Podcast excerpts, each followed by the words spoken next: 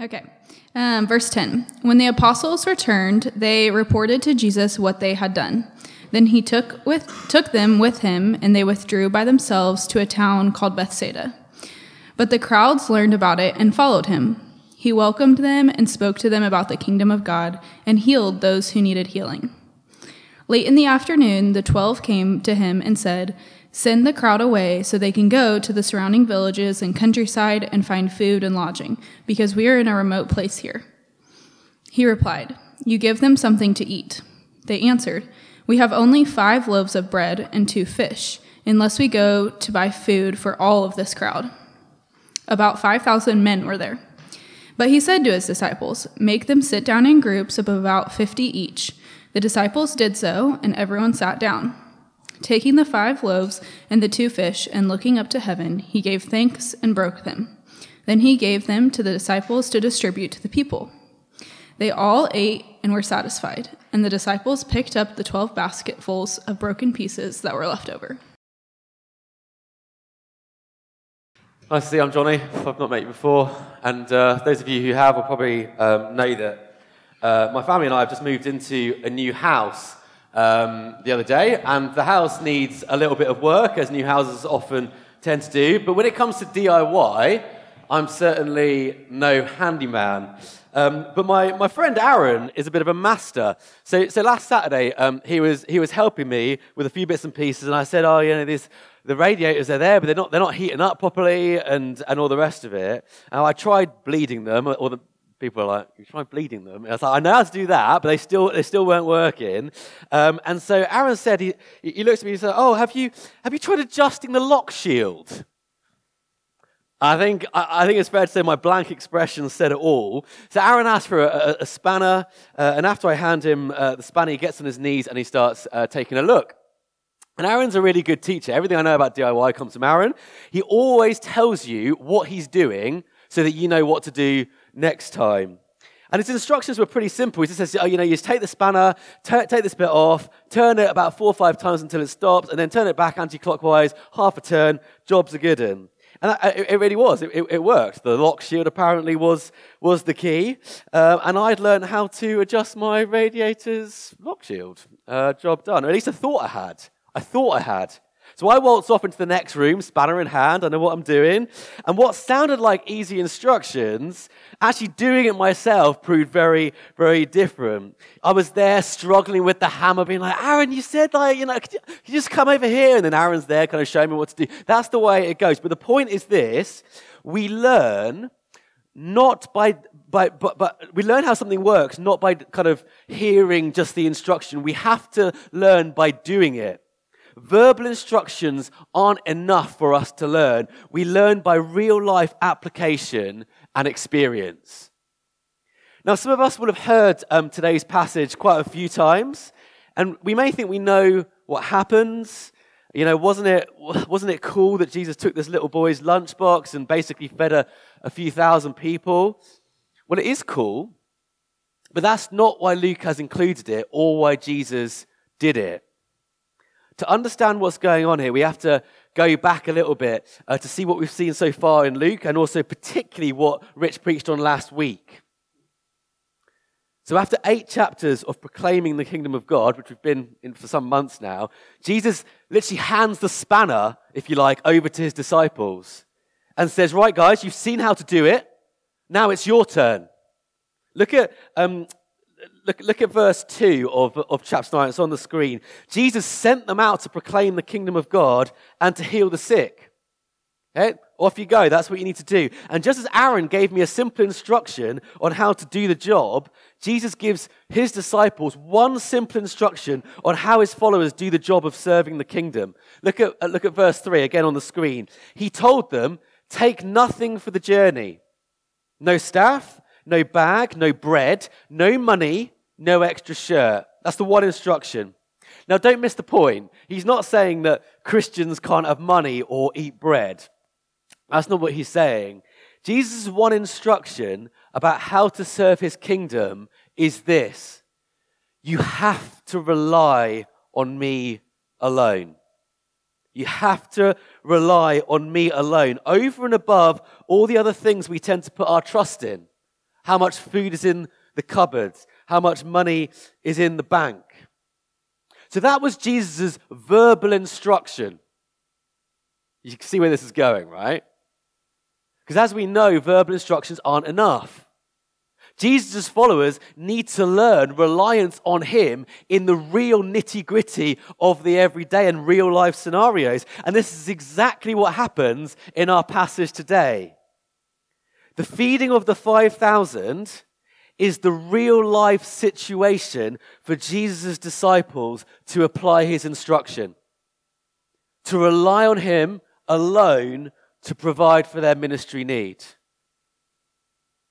It's not just a cool trick. That's what everyone thought. It's just like, that's cool. Jesus did that. was really cool. It's much more than that.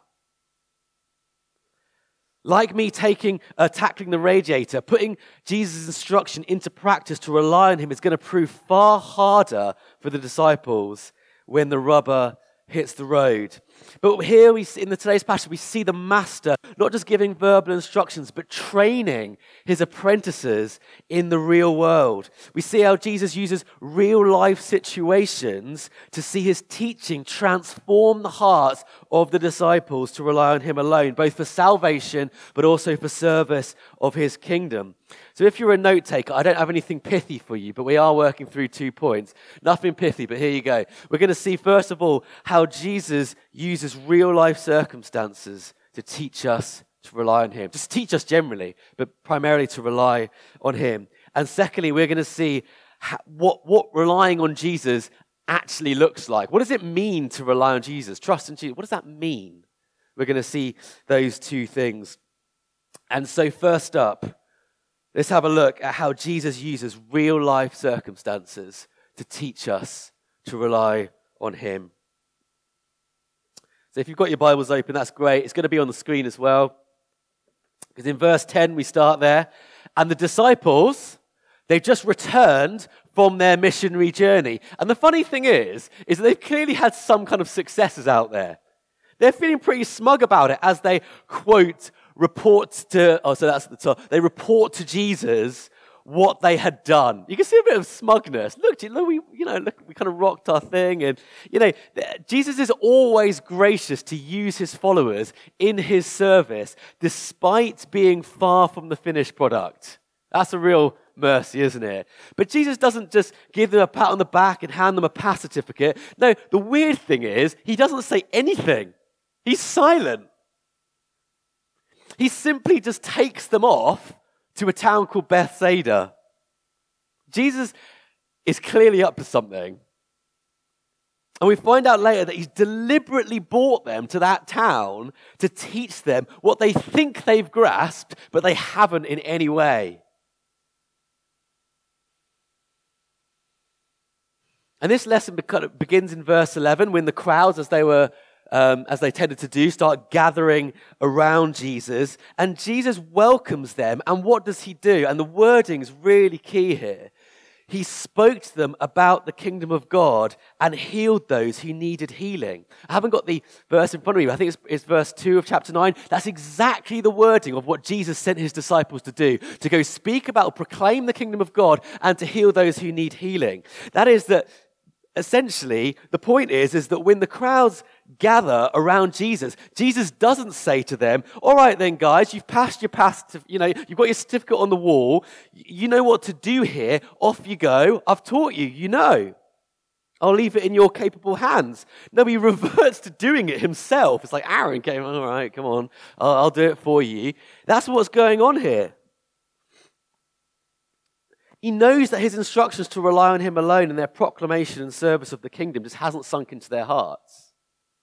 And he's right. At a, at a very basic level, while Jesus, verse 11, welcomes the crowd, what do we see in verse 12? The disciples come to Jesus and ask to send the crowd away. So they're clear, the apprentices are clearly at odds with the teacher, just in very in much in that basic sense.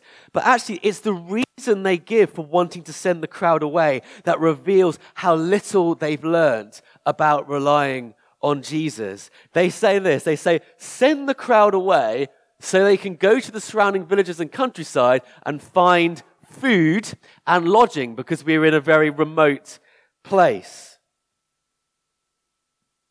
Jesus' one instruction take no bread and rely on me alone. The disciples, abort mission, abort mission, Jesus, we've got no bread. You see what's going on? And what Jesus says next is absolutely hilarious, right? The, disciples can't see the irony of what's going on here. And almost with a little affectionate smile on his face, trying not to laugh, he just looks at them and verse 13 says, You give them something to eat. Now, you think at this point they'd be like, Oh, I see what's going on. They'd laugh a little bit and be like, You know, oh, I see, yep, Jesus, sorry, hands up. You said take no bread and we're supposed to rely on you. Yep, got it. Work in progress, all the rest of it. But no, they respond in disbelief. Verse 13. But we have only five loaves of bread and two fish, unless we go and buy food for all of this crowd. Well, clearly that wasn't possible, given that verse 14 there were 5,000 men present, so plus women and children, probably a minimum of 15,000 people in this crowd. Here's the point Jesus knows his one instruction to rely on him hadn't entered his disciples' hearts. So he deliberately orchestrates a real life scenario for them to grasp it. Jesus uses real life circumstances to teach us to rely on Him. Because as His followers, we're the same, aren't we?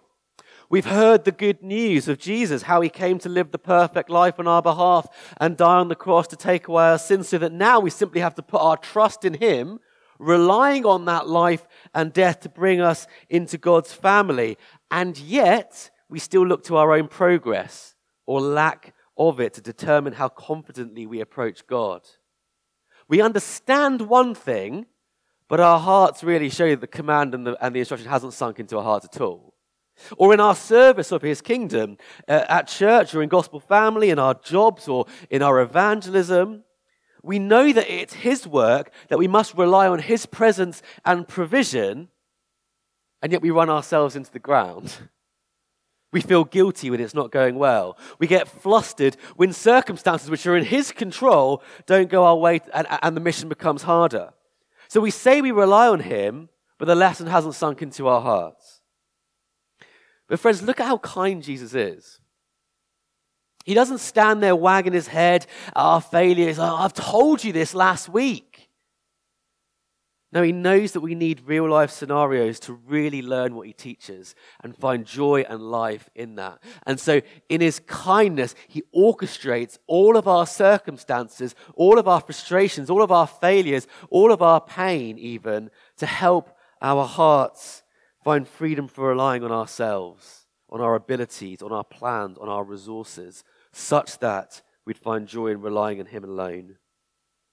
How kind is our Savior? So that's the first point that Jesus uses our real life circumstances to teach us to rely on Him. Secondly, Jesus teaches us what it actually looks like to rely on Him. What does it mean? You've got to rely on God, let God, let, you know, let go, let God, all that kind of stuff. What does it actually mean to rely on Jesus? And it's at this point in the, you know, the disciples are flustered and having a bit of a mare that, that, that, that Jesus takes over. Okay? Jesus takes over. Verse 14, he asks his disciples, listen, guys, okay, get, get, get them to sit down uh, in, in groups of 50. That's about 100 groups of 50 plus, you know, whatever. It's big, big groups. And what happens next is key. Have a look at verse 16. It's underlined there. Taking the five loaves and the two fish and looking up to heaven, he gave thanks and broke them. Then he gave them to his disciples to distribute to the people. Does that remind you of anything? Jesus taking bread, giving thanks, breaking it, and distributing it. It's the Last Supper. It's the Last Supper, isn't it? Here's that picture of Jesus' death on the cross on our behalf. In fact, just in a few chapters' time, in Luke 22, it says this that Jesus took the bread, gave thanks, and broke it, and gave it to his disciples, saying, This is my body given for you. Do this in remembrance of me. So you see what's going on. When Jesus says to his followers, us included, Take no bread for the journey of following me and of serving me, he says this because his broken body is our bread. His broken body is our bread. Uh, you know, without bread or at least food, we, we can't live, can we? So Jesus is saying the bread he offers, his broken body, his death, is the only bread which truly gives life. Take no bread, says Jesus. Rely not one bit on your spiritual performance or ability or morals or prayer life or strength to avoid sin to bring you eternal life before God. Like the disciples, you'll find you may have five loaves and a few fish um, in your cupboards, but it's not going to be enough. It's not going to be enough. To take no bread says Jesus, rely not one bit on the bread of wealth or success or possession or fame or status or security or money or whatever you look to to bring true life. Those might be good things, but this bread will spoil and won't ultimately satisfy. Take no bread, says Jesus, because my broken body is the bread which does not spoil and ultimately brings eternal life and satisfaction. Verse 17, they all ate and were satisfied. So, what does relying on Jesus actually look like? First and foremost, it means looking to his death alone, the bread of his broken body, to save you, to bring you eternal life, to satisfy your soul. And in any group like this, there'll be people who, who, who haven't come to Jesus for the satisfaction of their souls. And the Bible says that today is the day of salvation. Come to Jesus, and he will satisfy you with the bread of eternal life.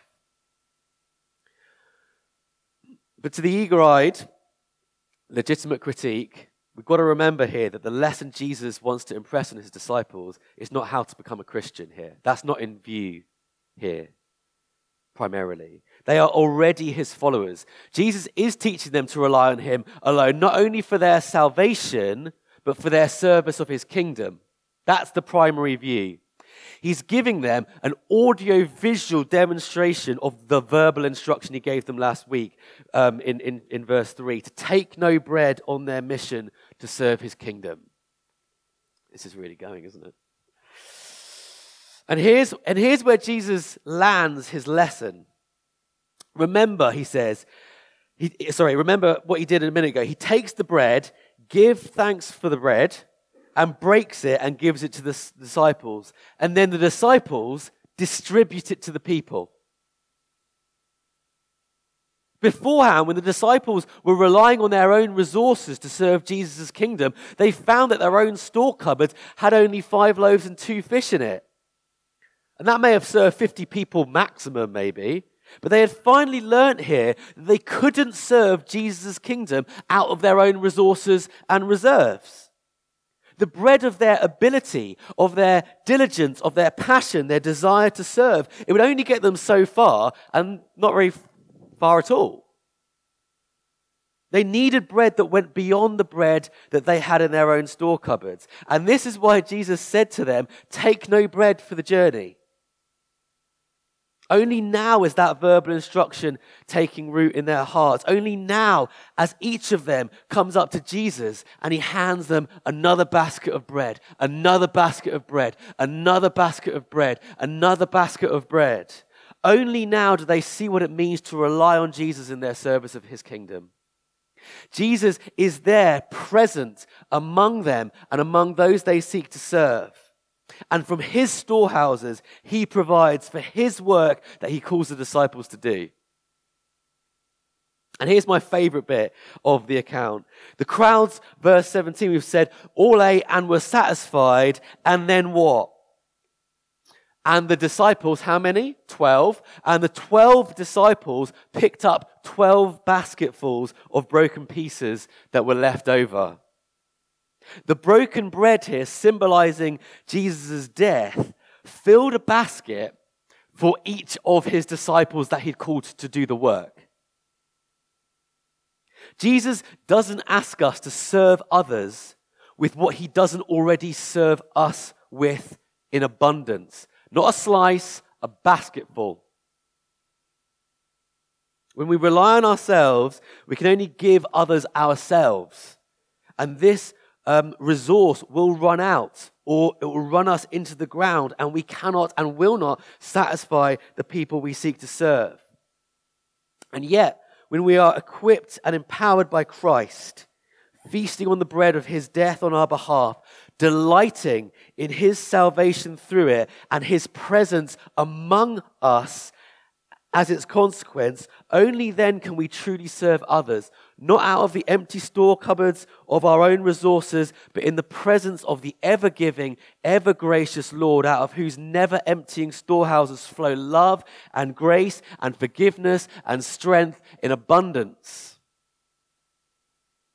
Relying on Him looks like delighting in who He is for us and what He's done for us being satisfied in Him alone so that we can pass on to others the satisfaction of Jesus, the bread of heaven for their hungry souls.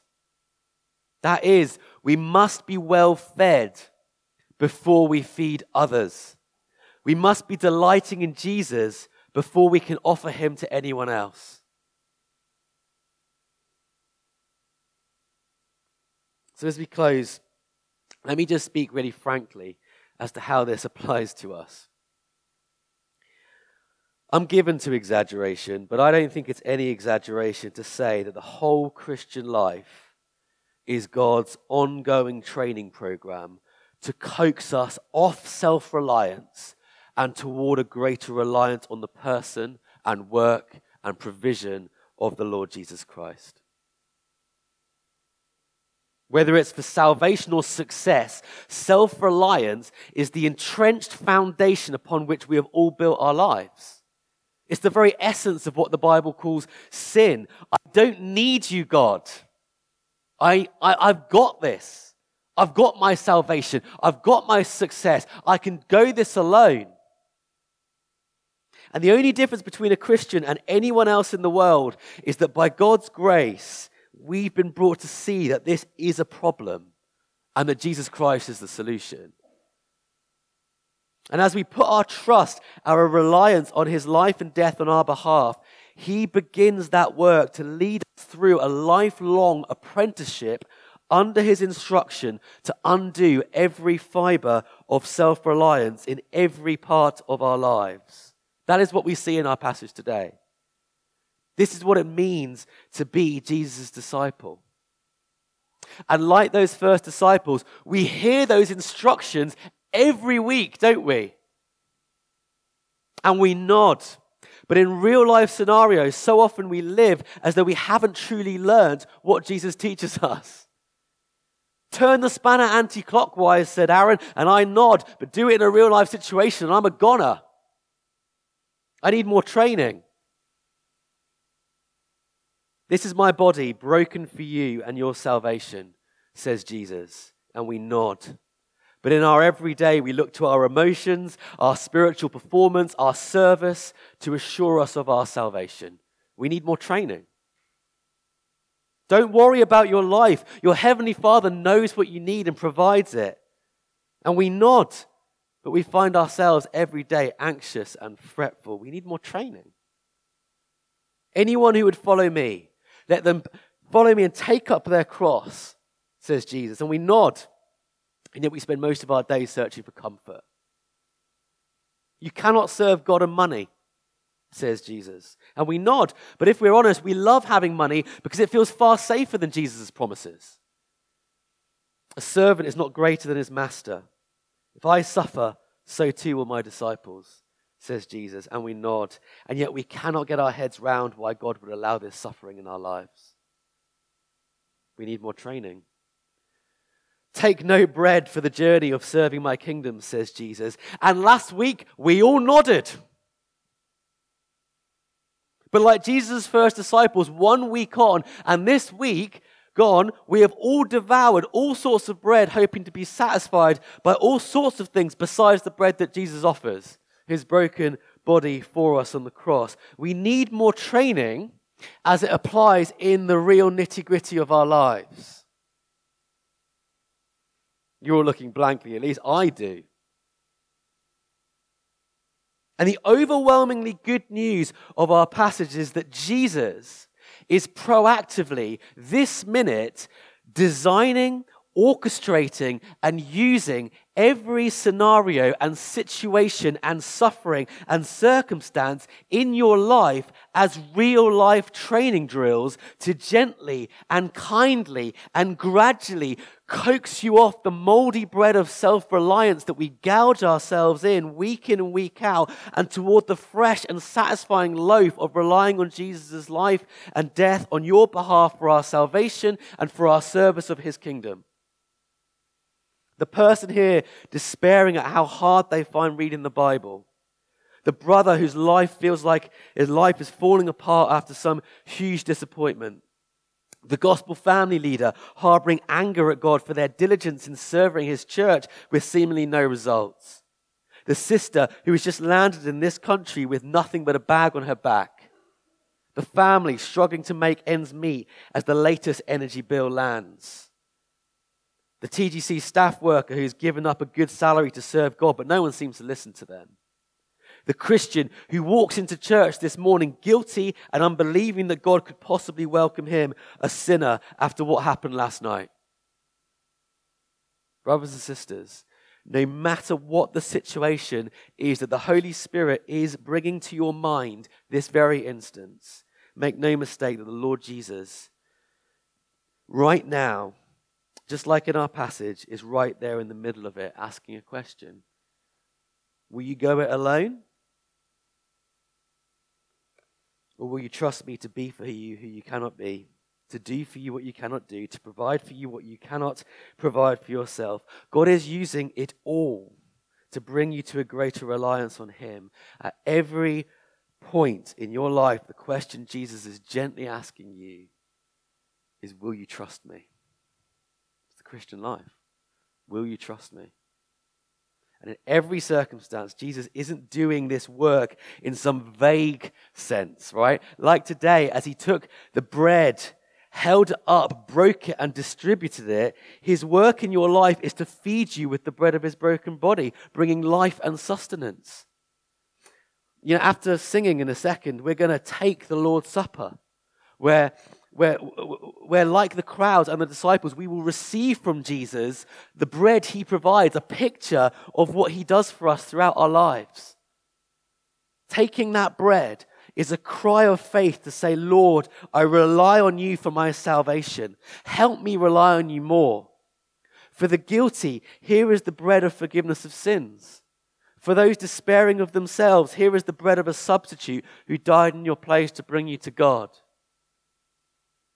For the suffering, here is the bread of your Savior's presence and empathy in this situation, who himself suffered. For the anxious, here is the bread of assurance as to where your life is headed. For the depressed, here is the bread of a promised brighter future. Jesus' instruction to you last week was this Rely on me for your salvation and service of my kingdom. Jesus' message through the feeding of the 5,000 is this You're going to fail to rely on me time and time again. But I am at work in the nitty gritty of your real life, and I don't ever give up on any of my disciples. So be encouraged. Jesus is with you, He's loving you, He's training you, and He will finish His work. I pray? Lord Jesus, you are here amongst us as you are amongst all of your churches throughout the world.